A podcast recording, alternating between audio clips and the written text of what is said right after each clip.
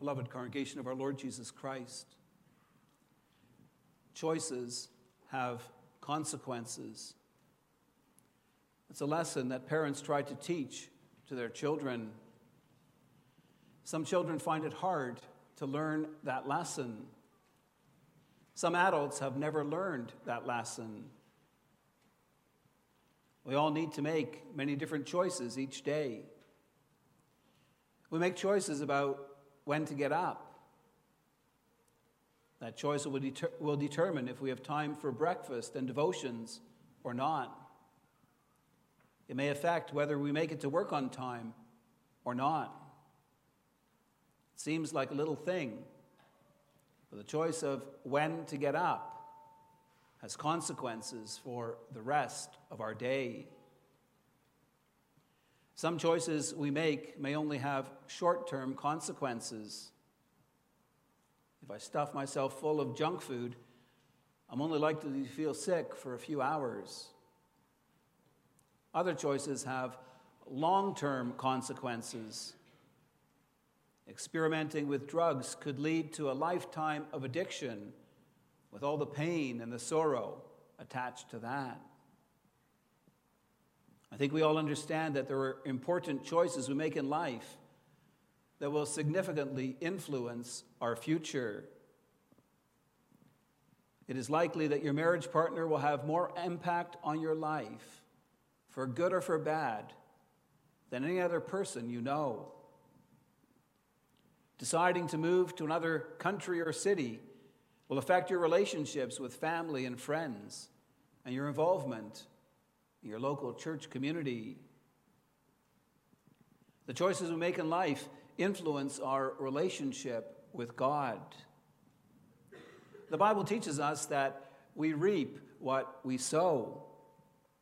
The one who sows to please his sinful nature, from that nature will reap destruction. The one who sows to please the Spirit, from the Spirit will reap eternal life. Most of the choices that we make in life are made either out of self interest or otherwise in the service of God. So we need to be careful about our choices.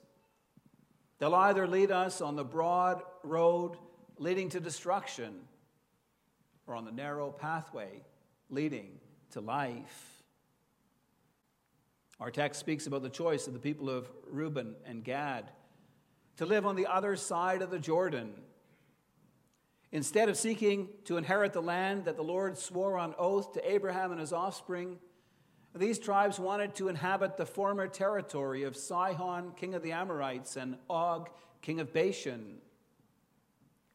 Our text details the motivation of the people of Reuben and Gad, Moses' response to them, and the consequences of their choice.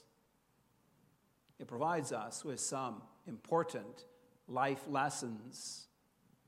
This morning I summarize the theme of our text in the form of a question Where do you seek your inheritance? We should not seek our inheritance in the things of this world. We should seek our inheritance in God and His rich promises. Beloved, when's the last time that you ever heard of someone complaining about having too much money or too many possessions? There are many who think they do not have enough. In our materialistic society, there are many who are not content with what they have. But the only time you ever hear about people complaining about having too much is when they're moving and when they need to pack up all their belongings. In our society, we are conditioned to think that there is no such thing as having too much. Yet we're also living in more affluent times than almost any other time in human history. Throughout the centuries, uh, people have been accustomed to living in tiny houses with only a few sets of clothing and some prized possessions. Yet we continue to add to our stuff. And we need more and more space to store it all. Our text deals with an ancient version of the problem of having too much stuff. It begins by stating that the people of Reuben and the people of Gad had a great number of livestock. They acquired their wealth legitimately through hard work and more recently by sharing in the spoil of their enemies. Having lots of stuff was not in and of itself a sin. But having too much stuff placed a temptation on their pathway. Our text focuses on that temptation and on how the people of Reuben and Gad dealt with it. The temptation that faced these tribes was to settle in a place determined by their possessions rather than by the Lord's promise. They went to Moses and requested permission to live in the Transjordan region outside of the land that the Lord had promised to give to Abraham. What was it that motivated this request? Our text says that they saw the land of Jazer and the land of Gilead, and behold, the place was a place for livestock. This was good grazing land, and they had abundant flocks and herds. So they asked to be allowed to settle in this place, just a few miles short of the promised land. The key word in verse 1 of our text is the verb to see. The people saw the land. In the Bible, seeing is often considered the opposite of believing. It's often our sight that gets us into trouble because we make superficial judgments. In the fall into sin, Eve saw that the fruit of the tree of knowledge of good and evil was good for food. It was a delight to the eyes. And so she ate of the forbidden fruit instead of believing God's word that eating it would bring death upon her. In the same way, Lot was faced with a choice when he was forced to separate from Abraham because their flocks were too large for them to live, to live together. Lot saw that the Jordan Valley was well watered everywhere, like the garden of the Lord, like the land of Egypt. He chose to settle in what looked like the best part of the land without considering the implications of doing so. He settled among the wicked people of Sodom. And the result was that he shared in the judgment God brought upon them. Because of their great number of livestock, the people of the tribes of Reuben and Gad decided that they wanted to stay in the land that had been taken from Sihon and Og. The question we need to ask is Was this a good choice or was this a bad choice? It appears that their decision is based on practical considerations. They had large flocks and herds, and their livestock needed grass to eat. The land east of the Jordan River was ideally suited to raise livestock, and so they asked to settle there. God does not seem to factor into their considerations. God's promises to them are ignored because of the practical suitability of the Transjordan for raising cattle. We need to remember that the Lord had made a covenant with Abraham and his offspring. Part of God's promise was to give his people the land of Canaan. These promises had been reaffirmed to their fathers at Mount Sinai and to the people themselves as they were camped on the plains of Moab. God was going to give the land of Canaan to the 12 tribes of Israel. But in our text, two of these tribes say, The land east of the Jordan River will do for us. There's a lesson in all this for us, beloved. How do we make decisions about the more important things in life? Do we make decisions based on what we see with our eyes on how attractive this opportunity appears to be or the benefit I can derive from it? When we're making up our mind, does God factor into our decision making? Do we consider the long term effects of our decision on our walk with God? As young people, we may meet others who are super attractive to us. Perhaps it's their outward looks, their personality, their dependability, their caring nature, their ability to make us laugh, or some combination of such things. Our hearts may be drawn to such a person. We may feel a deep desire to share our life with that person. Yet we need to be aware of making our choices based on what we see with our eyes or what we feel in our hearts. If that person does not share your faith, God teaches that you should not go out with him or her. And God doesn't say that because He wants to deny you the desire of your heart. He says, don't be unequally yoked with unbelievers because He knows an unbeliever cannot help you walk in His ways.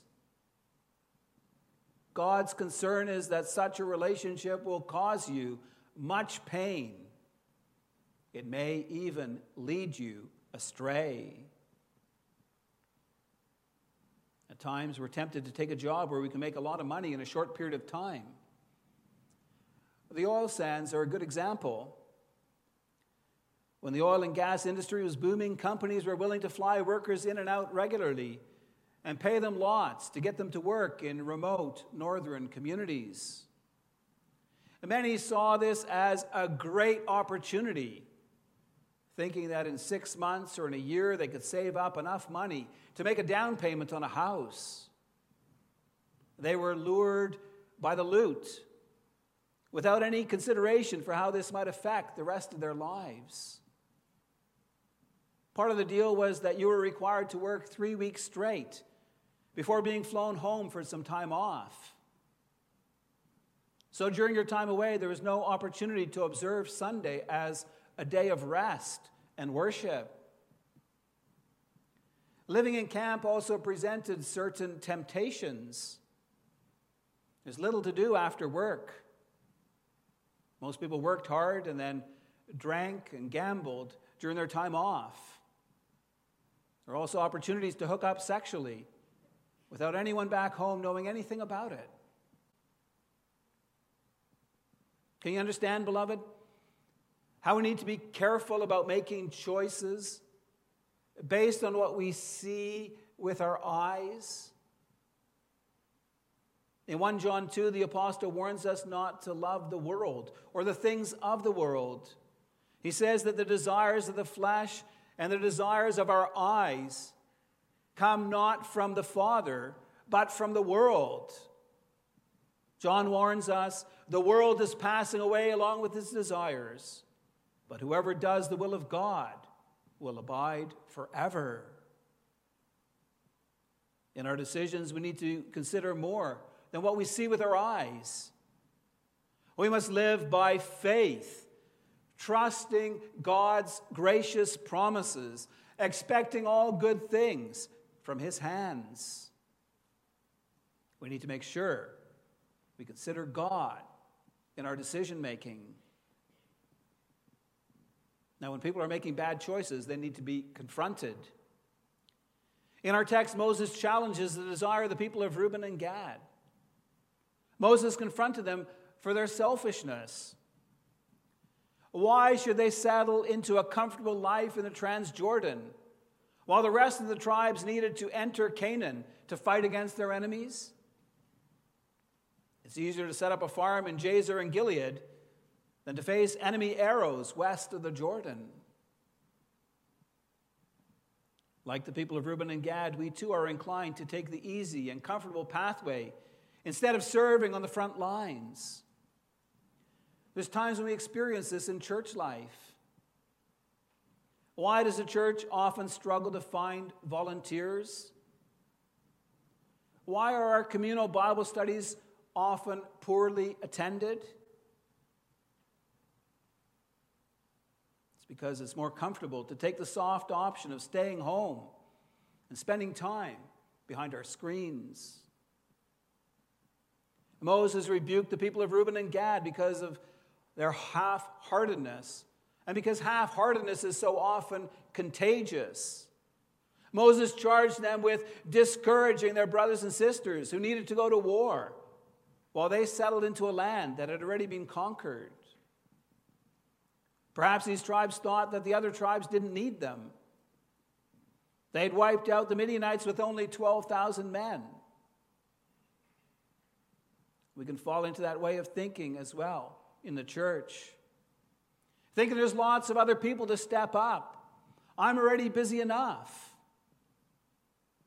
And yet, when there's only a few who step up, it's discouraging to see the lack of enthusiasm from others. Beloved, let's not discourage those who are active by our inaction.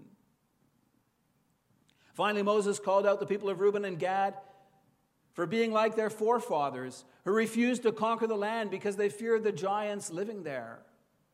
Moses called them a brood of sinful men. The first generation that came out of Egypt had died in the wilderness for their unbelief and their rebellion. The people of Reuben and Gad were in danger of having the same happen to them. Many times, when we express concern about people's wrong choices, they're not willing to listen. It's hard to change when you've set your heart on a certain course of action.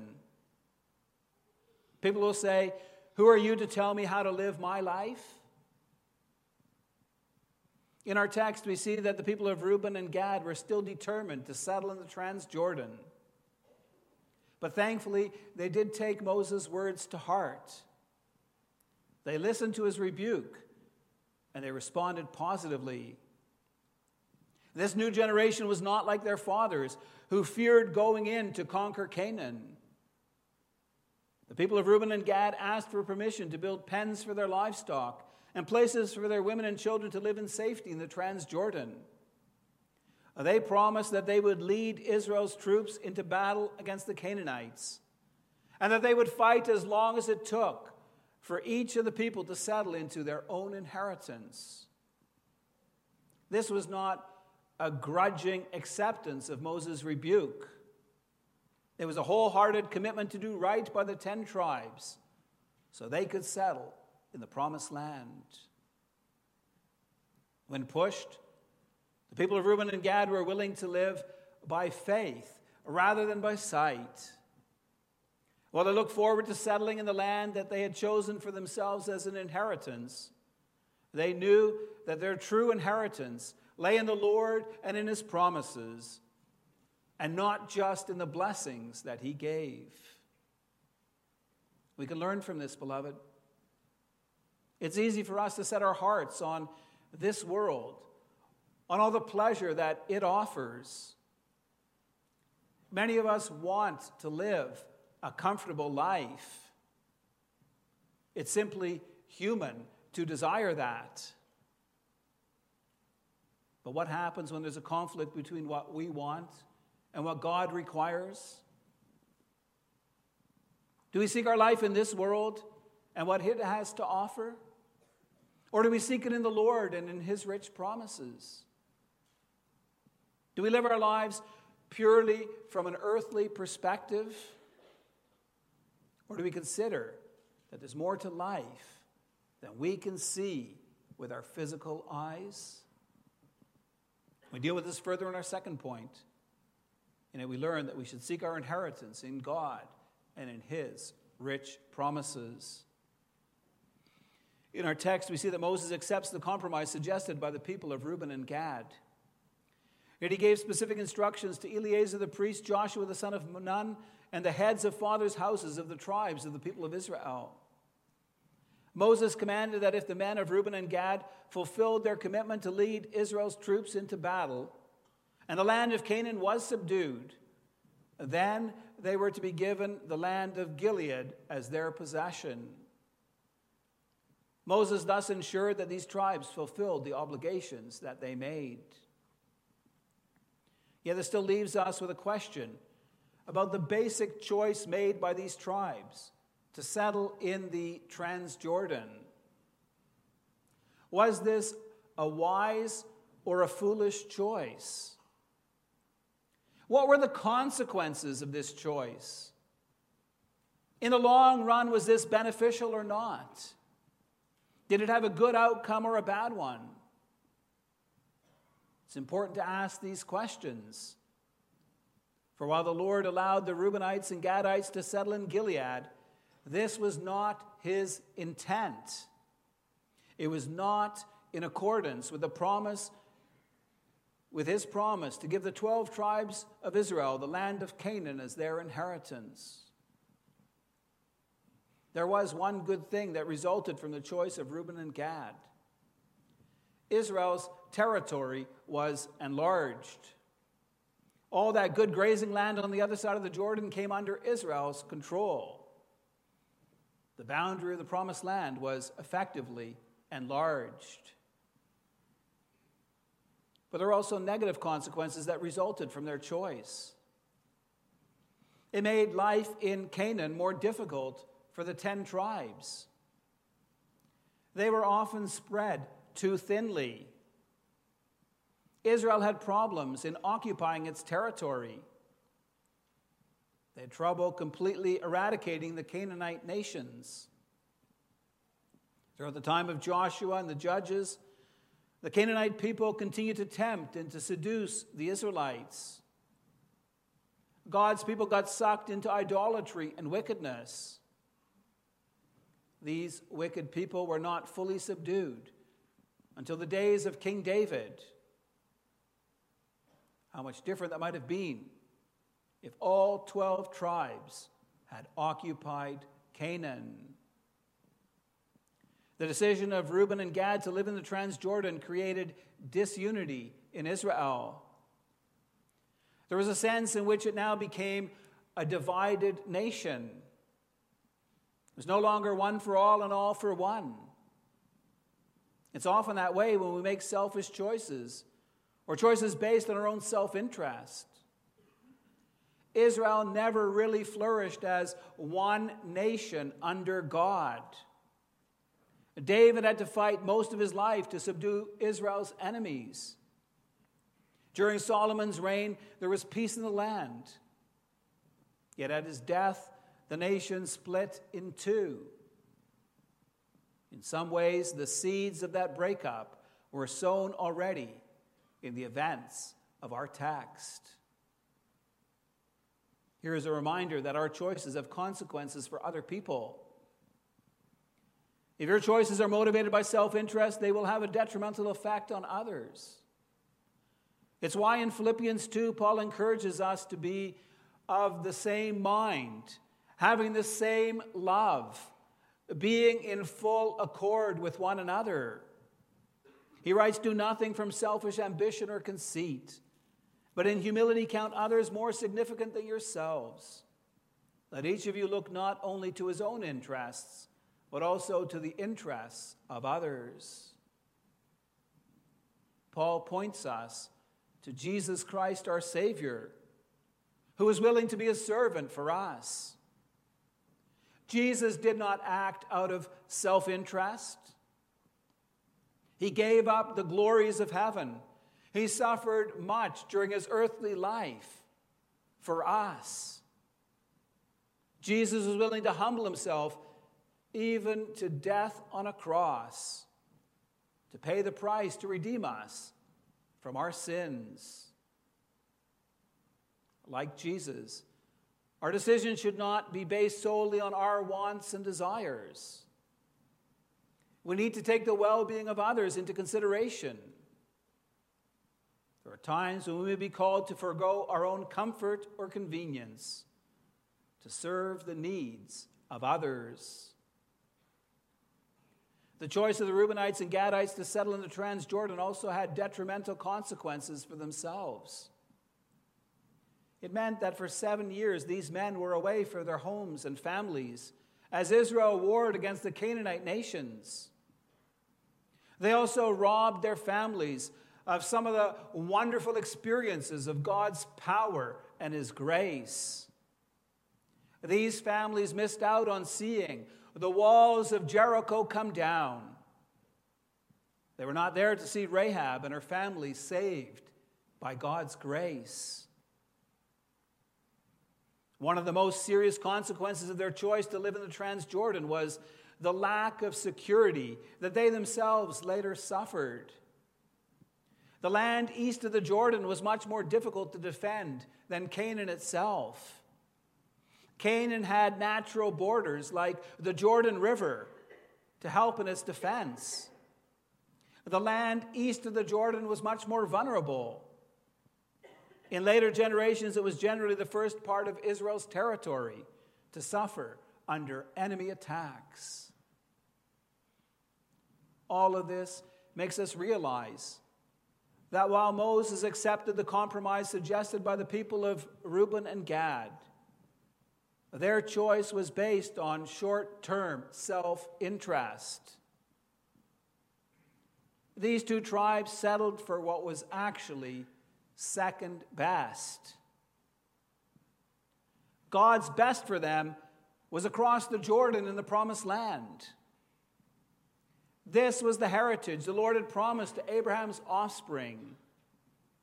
Their choice was second best. What about all the choices that we make in life, beloved?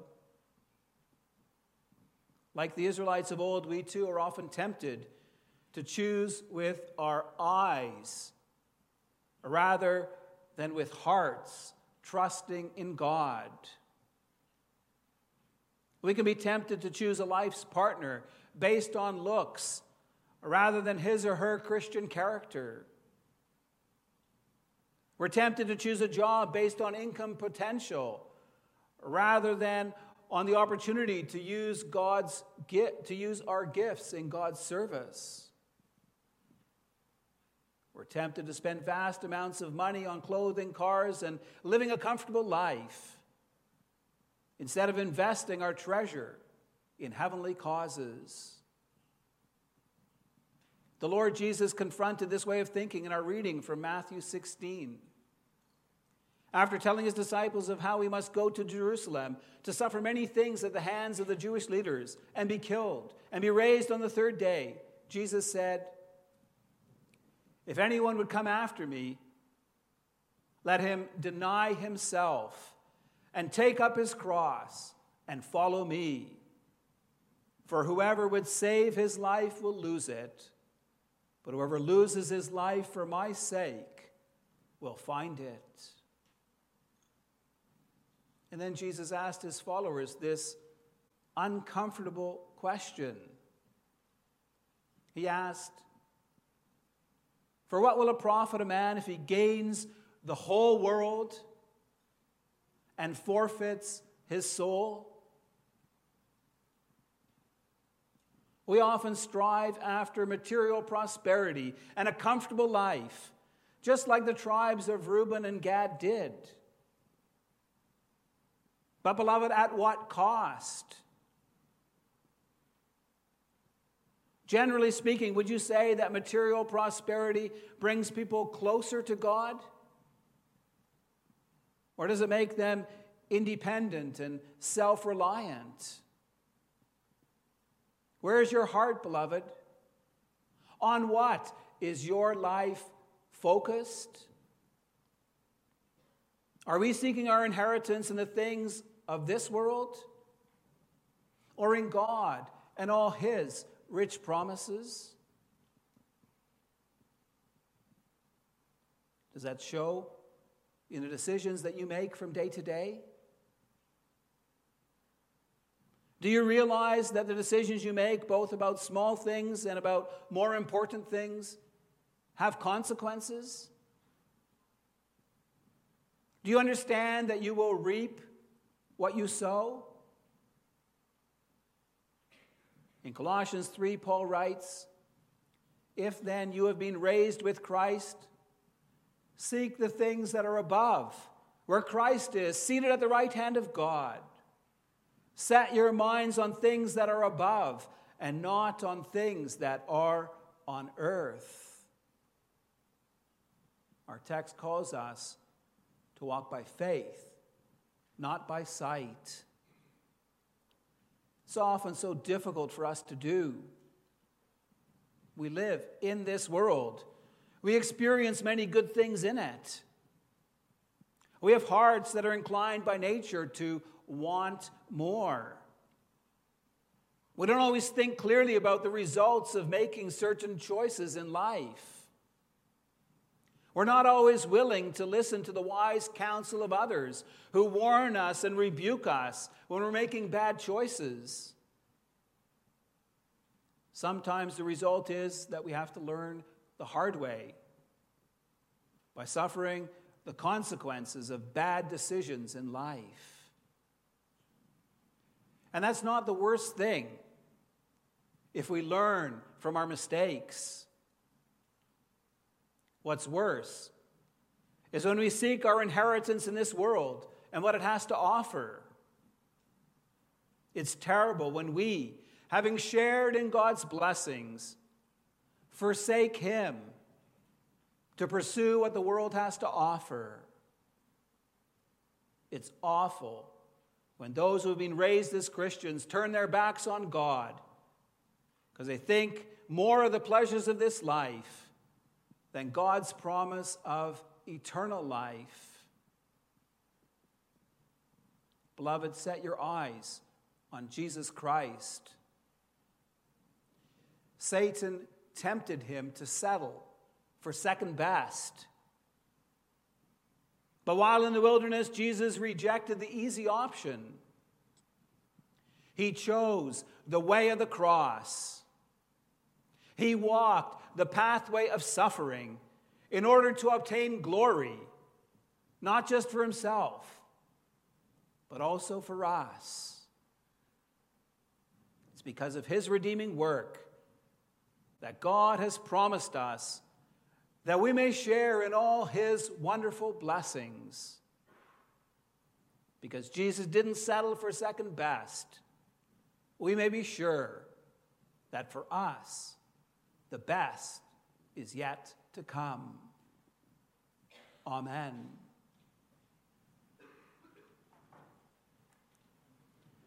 Let's respond to the gospel message by rising and singing from Psalm 62, stanzas 1 and 6.